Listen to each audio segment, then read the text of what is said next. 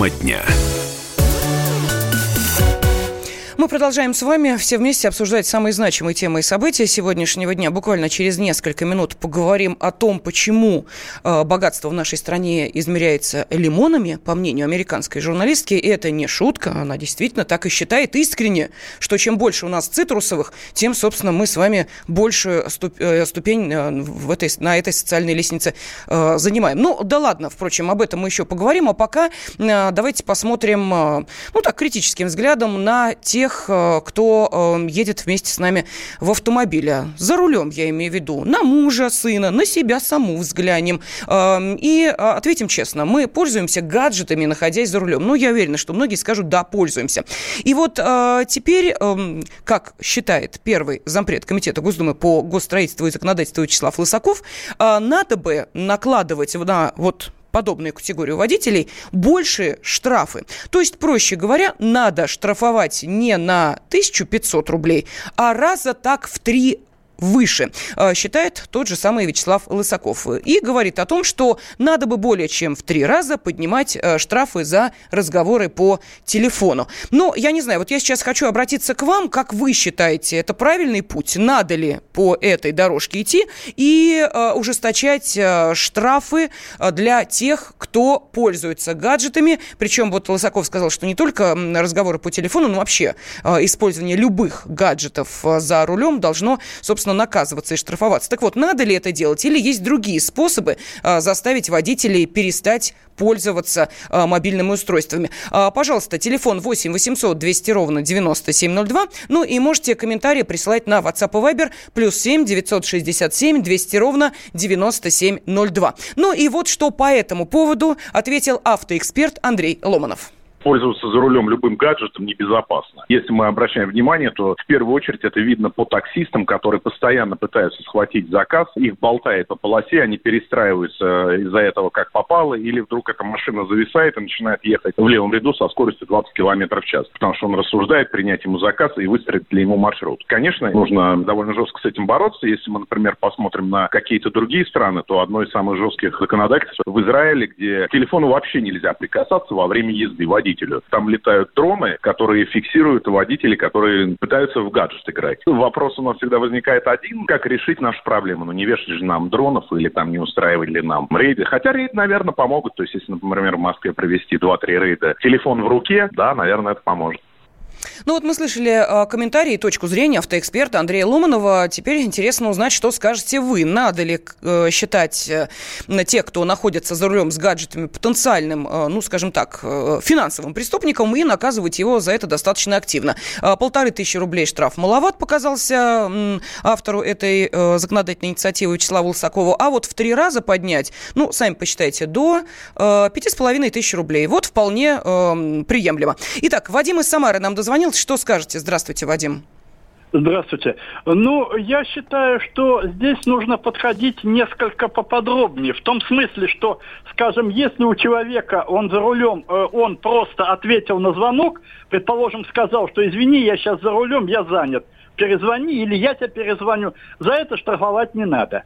Но если человек, видно, что он достаточно долго разговаривает, так сказать, за рулем в процессе движения, здесь однозначно надо. Я вам просто хочу сказать одну вещь интересную. Значит, у меня моя хорошая знакомая живет в США. Живет, э, у них аппендикс, буквально там где-то метров 300, угу. шоссейная дорога асфальтовая, и там всего 5-6 домов. Там даже в самый пик времени, там практически она пустая совершенно. И вот бывали случаи, когда я ей звоню, она в это время едет по этому аппендиксу за рулем. Она все время говорит, подожди, я сейчас припаркуюсь, тогда поговорим. О. Я говорю, ну дорога-то пустая. Чего ты, собственно, а вдруг кто-нибудь увидит? Соседи увидят, обязательно настучат. Понятно. Спасибо огромное, Вадим, и за то, как рассказали, а, за то, что рассказали, как устроено там в Америке. Ну, вот нам пишет Артем, недоказуемо. А, кто-то считает, что штрафовать и других способов нет. А, а как в пробке, спрашивает радиослушатель, когда 100 метров полчаса ползешь, тоже разговаривать нельзя? Наталья написала, да надо, сама вожу автомобиль, гаджетами не пользуюсь, за рулем. Молодец, Наталья. Что еще? Эм, Елена написала, уже давно есть фурнитура для экстренной связи. Одновременно следить за дорогой экраном на телефоне и невозможно. Я за штрафы. Кстати, по поводу наушников, вот э, Вячеслав Лысаков э, считает, что даже когда разговариваешь по громкой связи, включается тоннельное сознание, ничего не видишь, не слышишь, только рефлекторно реагируешь на изменения дорожной обстановки. Так что он говорит, что и это тоже нельзя. Э, что мне тут написали? А, 1500 на 3, 5500, э, ну, я же считала очень быстро, и потом, я же представительница прекрасной половины человечества. У нас с цифрами проблемы, как вы понимаете. Так, что еще? Водитель в любом случае отвлекается от процесса управления автомобилей. Но э, будем считать, что уж, коль я заговорил о суммах и цифрах, то давайте мы, собственно, к этому вопросу и перейдем. Меняем тему. Э, вы знаете, вот э, мне интересно, насколько все-таки разное представление о том, что э, нормально, а что нет, у нас и в Америке. Вот сейчас раздавался телефонный звонок, где нам рассказывали о несколько ином менталитете американцев по отношению к тем же телефонным разговорам, а у меня возникает тот же самый вопрос о разности менталитетов в связи с одной весьма интересной статьей. Была она опубликована в журнале Forbes. И э, журналистка Лизи Сакс в своей статье на полном серьезе сказала, что лимоны в России являются престижным продуктом и показателем богатства. Мол, а, по словам Сакс, ей разъяснили, что богатым русским очень нравится включать лимоны в число элементов своего образа жизни, так как это, по их мнению, является показателем того, что они могут позволить себе а, покупать эти самые продукты. Это называется престижным продуктом, сказала журналистка. Ну, здесь у меня возникает возникает вопрос. Может быть, действительно лимоны у нас в дефиците? А, с этим вопросом мы обратились к руководителю а, Центра экономического, а, экономико-аналитических исследований Федерального научного центра пищевых систем имени Горбатова Дмитрию Гордееву. Лимоны для нас не являются диковинкой. Если взять там аналогию с советскими временами, когда это была действительно роскошь и какое-то там великое благо достать себе один-два лимона к новогоднему столу или там как в виде закуски к спиртным напиткам, то в настоящее время это не является какой-либо проблемой. И потребляются они достаточно часто и широкими слоями населения. Поэтому статья является, по моему мнению, ошибочной и ярко демонстрирует незнание российской специфики как американскими журналистами, так и, собственно говоря, там политической элитой в частности. Ну, а может быть, действительно, тут речь идет скорее не о продукте, а о неверном толковании, спрашиваем мы э, нашего следующего эксперта, профессор э, школы филологии, факультета гуманитарных наук, э, НИИ Высшей школы экономики Мира Бергельсон. Сейчас с нами на связи. Мир Борисовна, растолкуйте нам, а понимает да. ли журналистка, о чем пишет? Ну, вы знаете, когда я впервые про это услышала, я тоже решила, что, может, там какой-то неправильный контекст, и вообще, ну, там сразу напрашиваются лимоны, у нас, так сказать, в, на, на сленге таком, э, это означает миллионы. Ну, первое, что приходит в голову. Но, знаете, к сожалению, это было бы еще ничего, но, к сожалению, даже не так. Я вот не поленилась заглянуть именно в англоязычный текст э, статьи, опубликованной на Forbes, но считаю, что в переводе тоже могут быть всякие искажения. Но, во-первых, сразу вам скажу, э, сразу там написано, что статья была исправлена объявлено 17 февраля. Значит, гомерический хохот в русской прессе по поводу этой статьи дошел все-таки до ушей этой Лизы Сакси, и они чего-то исправили. Действительно, но теперь статья выглядит просто невразумительно, потому что она вырезала оттуда куски про то, что вот там про богатый русский престиж, а просто сказано, что русские почему-то считают, что вот это очень престижная еда, как и в других. Но не просто лимоны, а именно калифорнийские лимоны.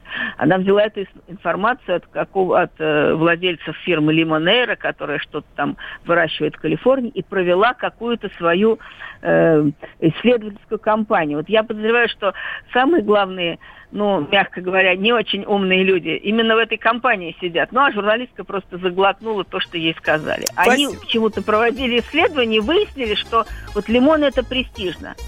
Ну, слава богу, что она хотя бы убрала ссылку, что лимоны э, потребляются чаем и с водкой. Вот все-таки с водкой лимоны у нас не потребляют. Да, с коньячком.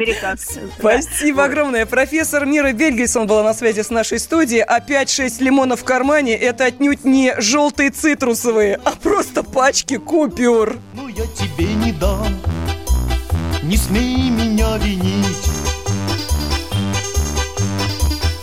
Посмотрите, до чего он хорош, но на дороге ты его не найдешь. Попробуй сделай сам.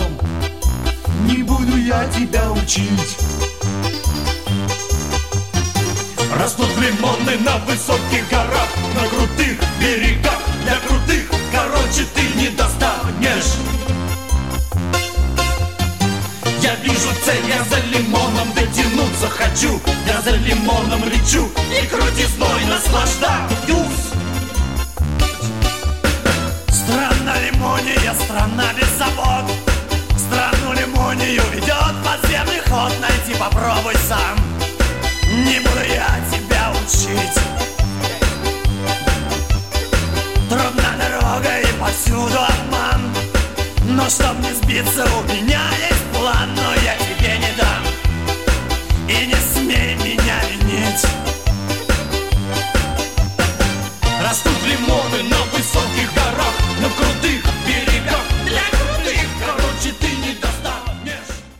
Здравствуй, друг. С чем ты к нам пришел? Здравствуйте.